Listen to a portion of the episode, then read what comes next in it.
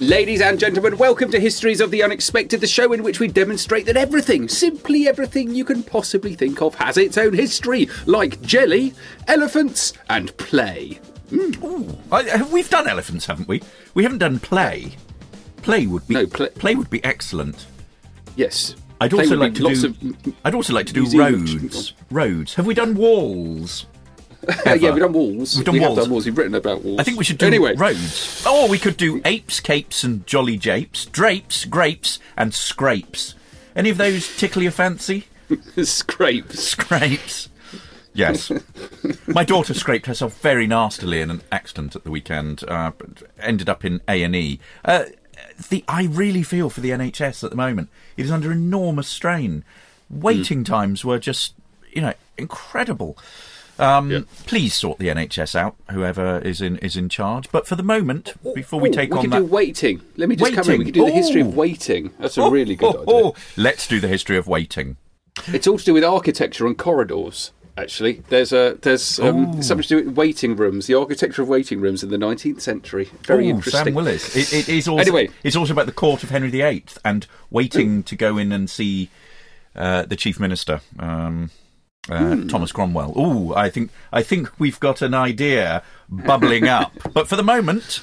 We will be following the links in our minds as we come across them, explaining very carefully indeed how those histories link together in unexpected ways. Who knew that the history of old age is in fact all about being rude about old people and gendering of the muff via Hogarth's 1746 etching A Taste of High Life or Percy Roberts' Comfort for an Old Maid. It's also about in- intergenerational oral history projects between school pupils and residents in care homes. It's about the history of isolation and loneliness and it's about the photograph and William Turner's famous painting The Fighting Temeraire. Who knew? Or who knew that the history of robots, which we've done very recently indeed, is in fact all about AI and the rise of chat GPT, popular culture, science fiction, and imagining good and bad machines. Think C3PO, R2D2, and Metal Mickey, all of whom are goody robots. It's also all about the Brazen head automaton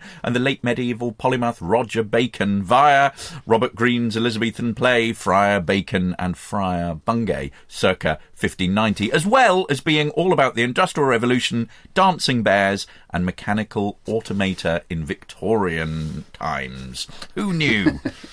Very good stuff. I really enjoyed that episode, actually. Um, let me say, my fellow presenter, if history were a deck chair, yes, one of those good old fashioned stripy ones, this man would face it to the south, lower himself in, make himself comfy, and watch the present go by from the comfort of the stripy past. He is Professor Extraordinaire of Early Modern British History at Plymouth University. It's James Daybell. Hello, James. Hello! And you may well be wondering who is that unattributed voice so ably helping Daybell co pilot this very episode. Well, let's just say that if he were a stripes related historian, the man would be as neatly manicured as the most perfect English lawn in summer, in historical terms. He'd be the centre court at Wimbledon early in the morning, glistening with dew. He'd be the turf at Wembley, neatly presented before the FA Cup final. He ain't no scraggy dob, corrupted flea pit of a patch of grass. No, siree, He's the real deal, the Rolls Royce of the mowing world and the most perfect striped lawn of the past. Yes, you've guessed it. It's the famous historical adventurer, Dr. Sam Willis. you can see where I'm going with this, can't you? Right it's at the very hugely end. enjoyable. I hadn't really thought about um, striped gardens and striped lawns in architecture. That's a, that's a Ah. Very I'm- good idea. I'm I'm thinking about striped gardens at the moment because, as some of you may know, we have a puppy who is almost six months now, and our we didn't have a. A pristine lawn, but it had a sort of like I could make it stripy. Uh, the lawn the is now decimated. yeah, with with round spots where all the grass is oh God, yes, dreadful, dreadful, dreadful, yes. dreadful. Reminding you, James, of the history of your lawn and how wonderful it used to be, Exactly, now currently is not. exactly. Lawn's past, summer's past. yeah, very good, uh, guys. We're doing the history of stripes. Um, very excited to do the history of stripes. I think it's quite an interesting topic, and um, thought about it in all sorts of interesting ways. I actually began. Um, so our last episode was on the history of fish, uh, in which I talked about a, a chap who stole um, from the Natural History Museum in Tring loads of exceptionally rare and some extinct uh, bird's feathers. Um, and whilst I was researching that, he was, he was stealing the bird's feathers to make uh, uh, flies to catch fish with, to, for fly fishing. Explain that. Um, whilst I was doing that research, I, I uh, had a wonderful time reading about uh, Alfred Russel Wallace, who is a contemporary of Darwin and um, helped develop the theory of evolution. Um, and also um, a Rothschild, who's a really interesting person. And this is all to do with the Natural History Museum at Tring, where the collection of all these birds' feathers were, was actually once a private museum of, of Lion Walter, the second Baron Rothschild. Um, and the family gave the museum and its contents to the nation in 1937. Now, um, this uh, Baron Rothschild was a very interesting character, huge collections of animals. And one of the things he did was um, he bred uh, hybrids between zebras and horses. They're called zebroids, and you actually get different types of them. You get zorses and zonkies, which I quite like the idea of. Um, there's a very famous photograph of Rothschild with a horse, uh, a, um, a, a, a beautiful carriage, um, but instead of it being um, driven by a team of horses, it's being driven by a team of his uh, zebroids. So they basically look like stripy horses. Um, so my immediate thought, James, was about the history of stripes in animals, our understanding of them, how the zebra got his stripes, um, and the ways that we could uh, we could look at that. Right, sounds like fact, a, yeah, sounds like an Aesop's Aesop's fables. How the zebra it got does. his stripes. Yeah, yeah, yeah, yeah. How, yeah, it does. There is a there is a kids book called How the Zebra Got His Stripes, yes. and it's not the actual expression. So one of the interesting things about this is that we've only really started to work out in recent years how the zebra actually got his stripes. So um, Alfred Russel Wallace and Darwin had a think about it. They um, uh, exchanged uh, letters about it. They had various ideas. They thought it might be something to do with camouflage or uh, in some way disrupting a predatory attack, something to do with thermal regulation. It might have a social function. All of these um, very interesting ideas. Um, but it was only uh, less than 10 years ago that scientists um, did a little experiment and they mapped the geographic distribution of, of, a variety of different species of zebras according to all sorts of um, interesting things like environmental uh, variables, woodland areas. Um, so gives you a sense of what what might act as camouflage, like the range of large predators, temperatures, um, and also the geographic distribution of biting flies. And rather to their surprise, they discovered that the only thing that matched the geographical distribution of zebras was the a matching similar geographical distribution of biting flies. And then they came back to the UK where there are um, uh, zebras in captivity. And they did some experiments with zebras alongside horses, studying the way that horse flies and these tsetse flies, very um, nasty, bitey flies, reacted around the different animals. And um, what they tended to do was to fly at high speed into the zebras and bounce off them. So there was something to do with the way that the flies, the flies can't kind of work out how to land on a zebra, but they can work out how to land on a horse. Um, Millions of people have lost weight with personalized plans from Noom, like Evan, who can't stand salads and still lost 50 pounds. Salads, generally, for most people, are the easy button, right? For me, that wasn't an option. I never really was a salad guy. That's just not who I am. But Noom worked for me. Get your personalized plan today at Noom.com. Real Noom user compensated to provide their story. In four weeks, the typical Noom user can expect to lose one to two pounds per week. Individual results may vary. Here's a cool fact a crocodile can't stick out its tongue. Another cool fact you can get short term health insurance for a month or just under a year in some states. United Healthcare short term insurance plans are designed for people who are between jobs, coming off their parents' plan, or turning a side hustle into a full time gig. Underwritten by Golden Rule Insurance Company, they offer flexible, budget friendly coverage with access to a nationwide network of doctors and hospitals. Get more cool facts about United Healthcare short term plans at uh1.com. So I just thought that was very interesting, and um, it, it, you know, it, I was surprised that this was not an answer that had been um, reached at some point deeper in history. Um, so, yeah, there we go. Um, I wanted to start off by talking about uh, stripes in animals and um, the scientific understanding of the reason for stripes in animals. Thank you very much. Ooh, um, of course, we have a whole episode on, on zebras, don't we? A whole episode Hmm. on zebras, and I remember us talking about ships in World War II with zebra stripes on them. Oh, yes. as sort of Ah. you know to avoid being detected. I went in That's a whole camouflage. Yes, camouflage. I went in a whole different direction and started thinking about stripes and clothing and researched some really interesting stuff. Think about the pinstripe suit or the sort of the Breton top. Uh, sailors' uniforms would often have stripes uh, on them. Uh, prisoners' uniforms were striped. I came across some really um, touching examples of uniform striped uniforms from concentration camps uh, that I'm going to talk a little bit about. But one of the ways I got into this was a book by a French historian, uh, Michel Pastoureau, uh, which was published in 2001, and it's a book called The Devil's Cloth, which is an extraordinary book. It's very slim and quite zany. Um, he's a, an art historian, medievalist, and he looks at really the symbolism and the cultural history of striped patterns throughout Western art.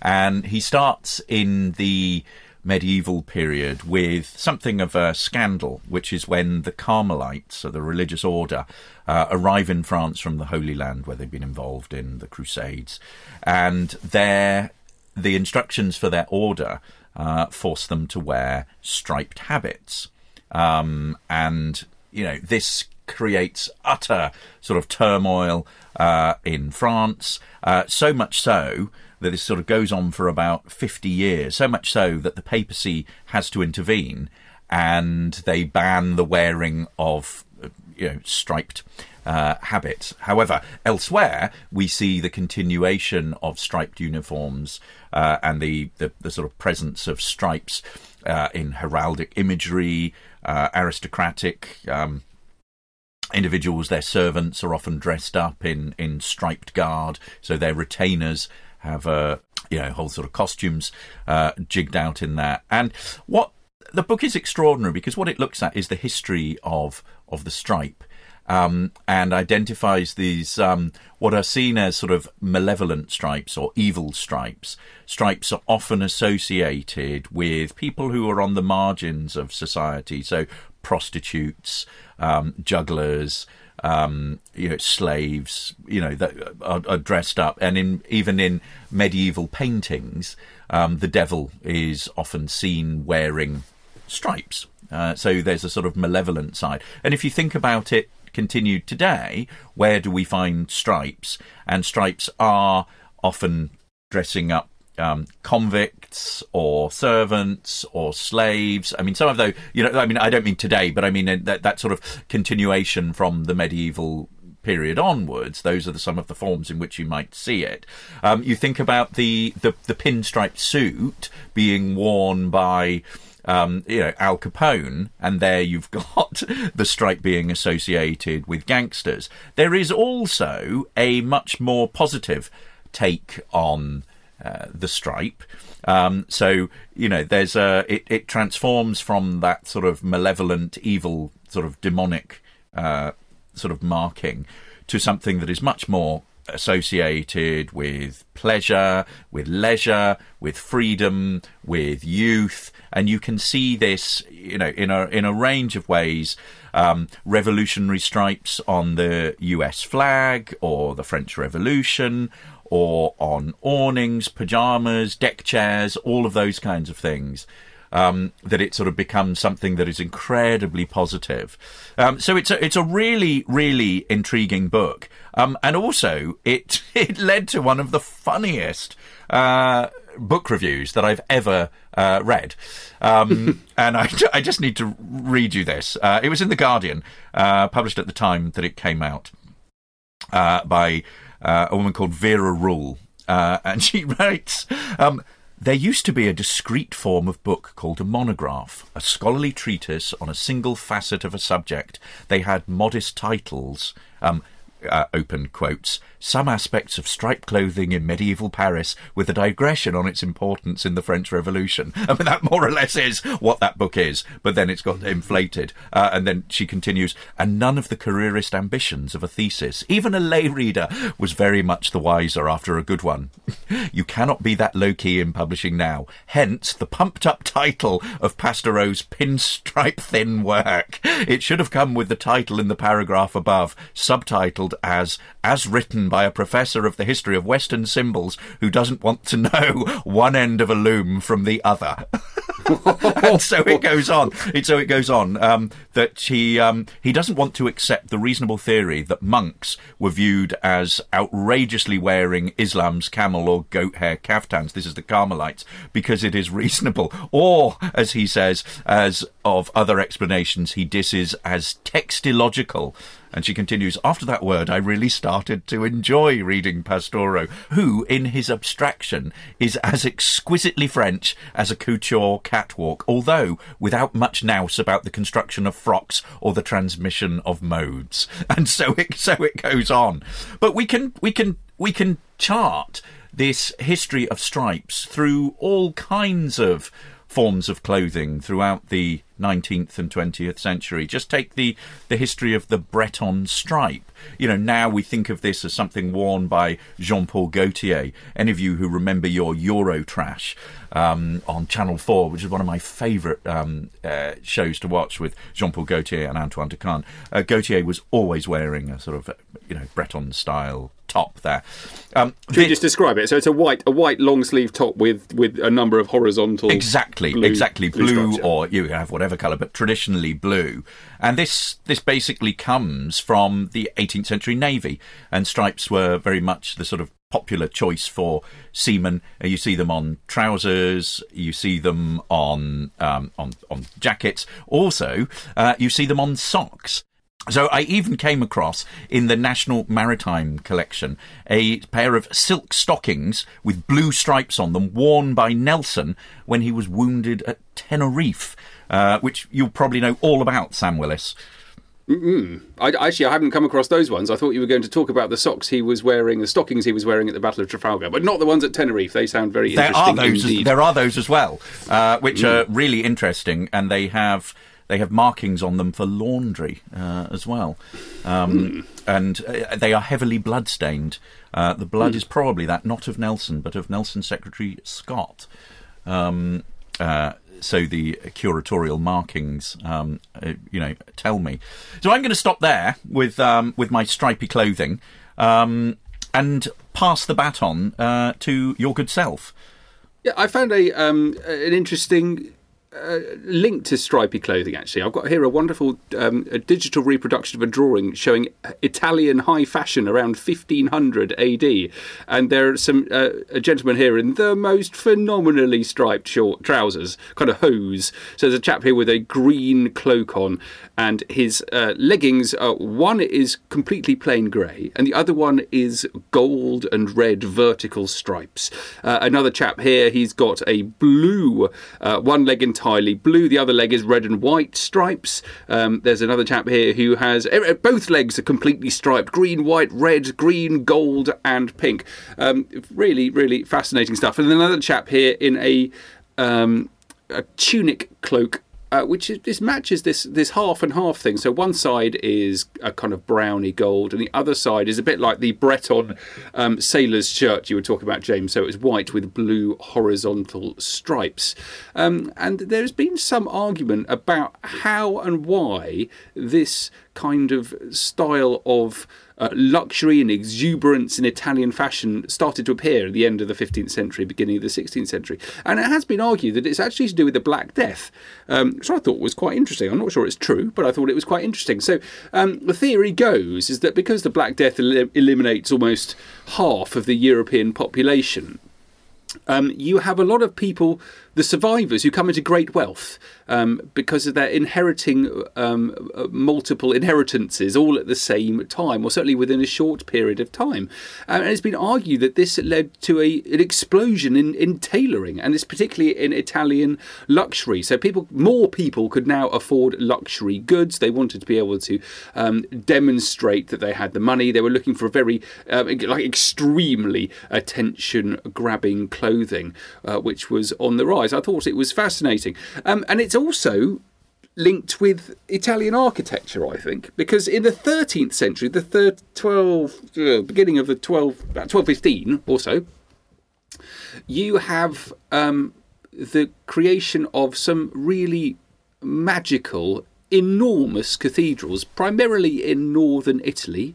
I'm thinking Siena Orvieto, places like this. They build striped cathedrals. They literally build striped cathedrals. And um, if you want to have a look at one, then just Google Siena Cathedral. It's an astonishing building. So it was um, uh, built between 1215 and 1263, and both the exterior and the interior are built out of um, white marble, but also a kind of greenish black marble, and they're built in um, alternating stripes. And those stripes are so cleverly done. They draw the eye to specific features of the building on the inside. They frame other features. It makes it a, a kind of a more uh, um, attention-grabbing uh, type of building. So if you go into somewhere like Exeter Cathedral. So that was wasn't uh, it was built roughly the same period. Very very plain and very solemn. There's lots of carvings, yes, but there's nothing so ostentatious as these stripes. So on the one hand, you've got um,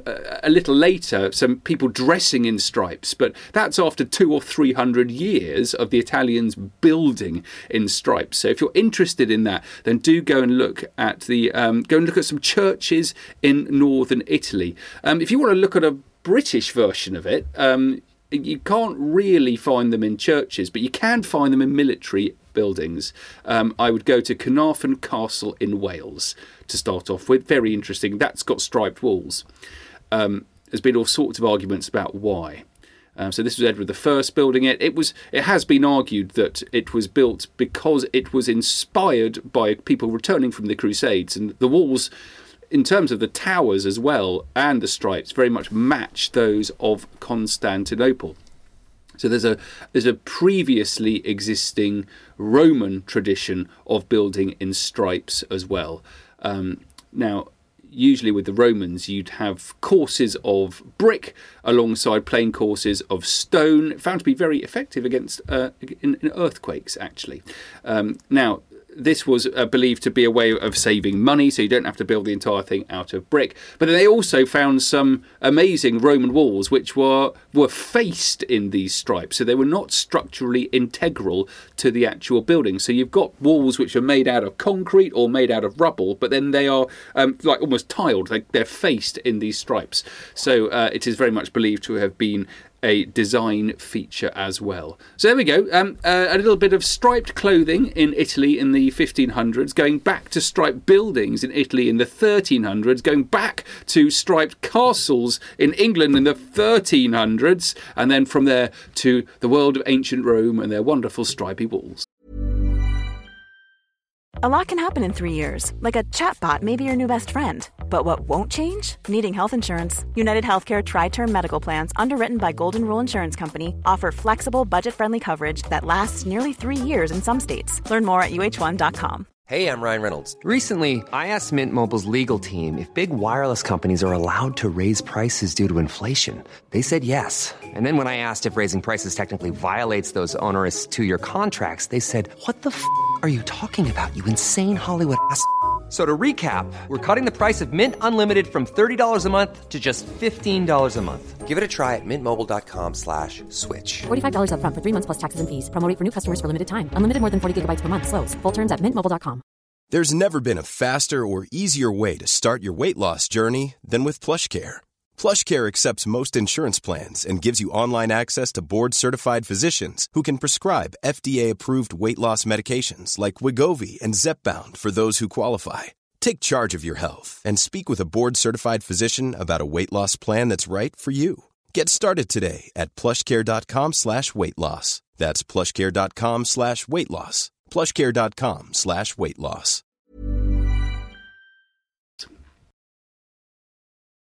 Mm, I've been to Siena. Siena, it's a stunning cathedral, a stunning city. Um, I want to take us back to clothing and to what I was talking about the, the Holocaust and the uniforms that people would have worn uh, when they were incarcerated in the concentration camps. And the striped uniforms that they wore, probably people know most about nowadays from that book, The Boy in the Striped Pyjamas by John Boyne and the, the subsequent film. But I had quite a bit of reading around this, including a really interesting article by a woman who was who worked at the Holocaust Museum in Washington D.C. and worked with the uniforms and she'd worked with over 250 uniforms. And the article was absolutely fascinating because this is not somebody who's coming at it simply from a historical point of view, but this is somebody who is expert in clothing and is able to tell you a history of the kinds of uh, clothes that people wore from the fabric, the materiality, the stuff that they're made of themselves. And one of the striking things uh, that came out of this article was that the this clothing was actually quite well made. I mean, she describes it as very well made. Um, they're made within the camps themselves. They're made of, of you know, of quite uh, good material. They're well stitched, and the stripes are on both sides, so they go they go all the way all the way through. There is some discussion here about what is the significance of stripes. And stripes were, as we heard earlier on, stripes were often associated with you know, the sort of demonic side, negative side um, of life. And she says that actually this comes from uh, a mistranslation of the Bible. So there's a passage in Leviticus chapter 19, verse 19, which talks about the forbidden mixtures. And so it talks about the forbidden mixture of linen and wool in the same fabric. Um, and there is a sort of mis- misinterpretation of this that probably is some of the you know leads to some of this sort of banning of stripes um, by the Pope Pope Boniface the Eighth um, in the 13th century. Um, pro- probably also the fact that prisoners were told to were were made to wear striped uniforms is so that they can stand out in the natural environment. So we talked about camouflage earlier on in relation to ships covered in zebra stripes. Here, it makes it much harder for people to to um, to us to escape, much more uh, easily seen on the on the horizon. Um, these striped uniforms would have been given to to to men, these sort of striped suits. They'd have been given a sort of range of other uh, things to wear as well. Um, and famously, there are various symbols that they would have stitched on. Um, so Jews famously wore two yellow triangles, which formed the Star of David. Red triangles were worn by political prisoners. Brown triangles by Romany peoples. Um, uh, black triangles were for uh, asocials, uh, pink triangles for homosexuals, uh, and purple triangles for Jehovah's Witnesses. They'd have worn um, wooden, uh, wooden or leather clogs on their feet. They didn't have socks, um, which meant that their their feet were in terrible, terrible uh, condition. What's also interesting is the uniforms. The striped uniforms were also of different quality. Um, and this is because there are various hierarchies within the camps. And so people who were seen as of you know superior status within the camps uh, were given better uniforms to wear, and we learn about this really from Primo Levi's autobiographical work around Auschwitz, and he talks about these these hierarchies. Um, and he mentions a group of prisoners which he terms prominents. And these were the people who had been selected by the SS guards, not from among, generally not from among the, the ranks of the of Jewish peoples, but from criminals. And they were given those kind of basic practical tasks within uh, the camps that basically keep it running. So about you know distribution of food and those kinds of things, and they need to be uh, identified within the camp because of you know through the kinds of uniforms that they wear. So they were you know they get the sort of better striped uh, sort of jackets. Now, one fascinating example of an individual um, striped suit that I came across was in the Western Australian Museum. Uh, and it's a concentration camp uniform. And it belongs to a Polish political prisoner, uh, a man called Stefan Gebski. Um, and there's a fascinating history of him that accompanies this. It ends up in Australia uh, and ends up in this museum. What what I think is what is intriguing about this, and so often with the kinds of objects that we talk about in the podcast, Sam, it's that they are they're a way of telling not only a life history, but also a much broader uh, global history, a really significant history. So this this concentration camp uniform is it enables us to tell Stefan Gebski's own personal history, but also against the backdrop of what was happening in, in Europe through the Holocaust and his later life and his emigration uh, and acceptance as a refugee in Australia, and then the the uniform ends up in this museum as a museum object to be interpreted to tell the life of him and his story. And so basically, he was born in Poland in 1921 to a middle class Catholic family. Uh, he joins the Polish army in 1936. He um, wants to become a lawyer. So we know all of this because you know because he survived and you know, there is a an oral history that goes along um, with his with his uniform. Um, he is then at the age of 18 captured uh, when the German army um, invade. Uh, he's arrested, imprisoned. In 1941, he's sent to Auschwitz as a political prisoner. Um, he then miraculously escapes there. Um, there is this ho- tremendous thunderstorm, and all the chaos that that causes, he manages to escape, and then he's picked up by the Polish underground. Um, and you know, for a little while, he he's he's free and he's working with them. Um, he, the family then try to move um, out of where they are to try and get into Switzerland, try and get into England, um, but they find themselves in Germany and are recaptured by the Gestapo, and he then finds himself once again imprisoned. And he goes through a series of uh, concentration camps, including the massive camp uh, Sachsenhausen, uh, which is liberated. Sorry, I've been there. Oh, you have been there. Oh, yeah, yeah, yeah. It's, um, it's, it's one of the kind of lesser known Sachsenhausen ones. Uh, um, uh, uh, concentration camps. Really, really interesting. So much survives hmm. there. Hmm. Well, he manages. He manages to. He's liberated from there, and he takes this uniform with him. It has a red triangle in the top left hand side, which basically signifies that he's a political prisoner. It's also got his number on it. So rather than being uh, an individual, he, he's number uh, 138577. And what's interesting is that he keeps this with him, uh, partly because when he comes out of the concentration camp, he, they have almost nothing. And so this is something that he that he wears. They he meets a, a young Polish woman called Helena. They have a son, George, um, and they finally are accepted into Australia as refugees in 1949. Uh, and they arrive in Fremantle, uh, which is a place you were talking about the other day, the world's best fish and chips. They arrive there on the 2nd of March 1950. And they keep this very much as a, as the curatorial notes to this say, as a matter of necessity. You know, because they don't have any other things. Their their child, their infant is ill. They trade a lot of the things that they get from the from the Red Cross, the parcels, um, in order to you know to pay for sort of medical supplies for their son, um, and so he actually arrives in Australia wearing this, and then it becomes something that's deeply significant to him.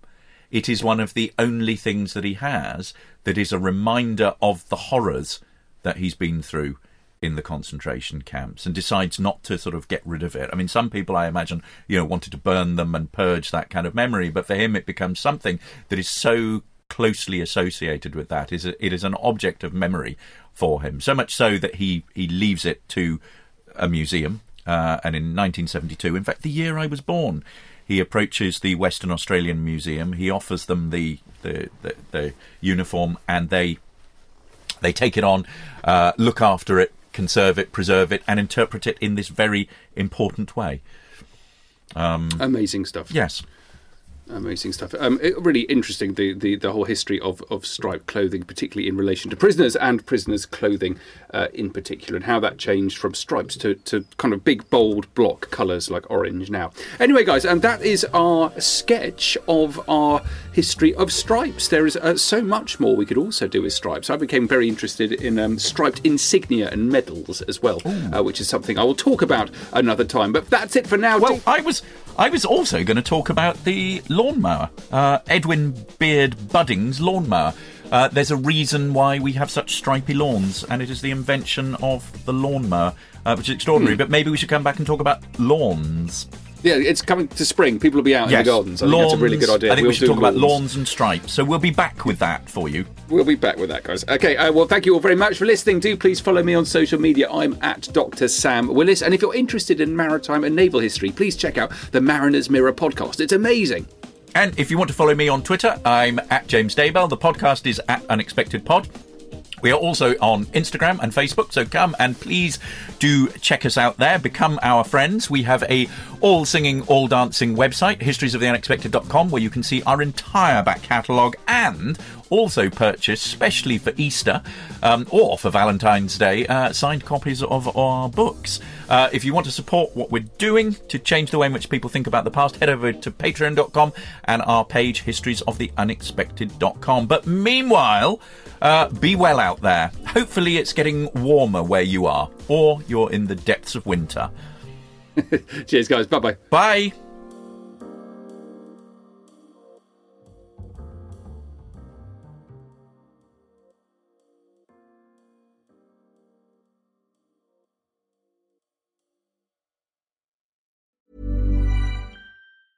Even when we're on a budget, we still deserve nice things. Quince is a place to scoop up stunning high-end goods for 50 to 80% less than similar brands. They have buttery soft cashmere sweaters starting at $50, luxurious Italian leather bags, and so much more. Plus, Quince only works with factories that use safe, ethical, and responsible manufacturing. Get the high-end goods you'll love without the high price tag with Quince. Go to quince.com slash style for free shipping and 365-day returns.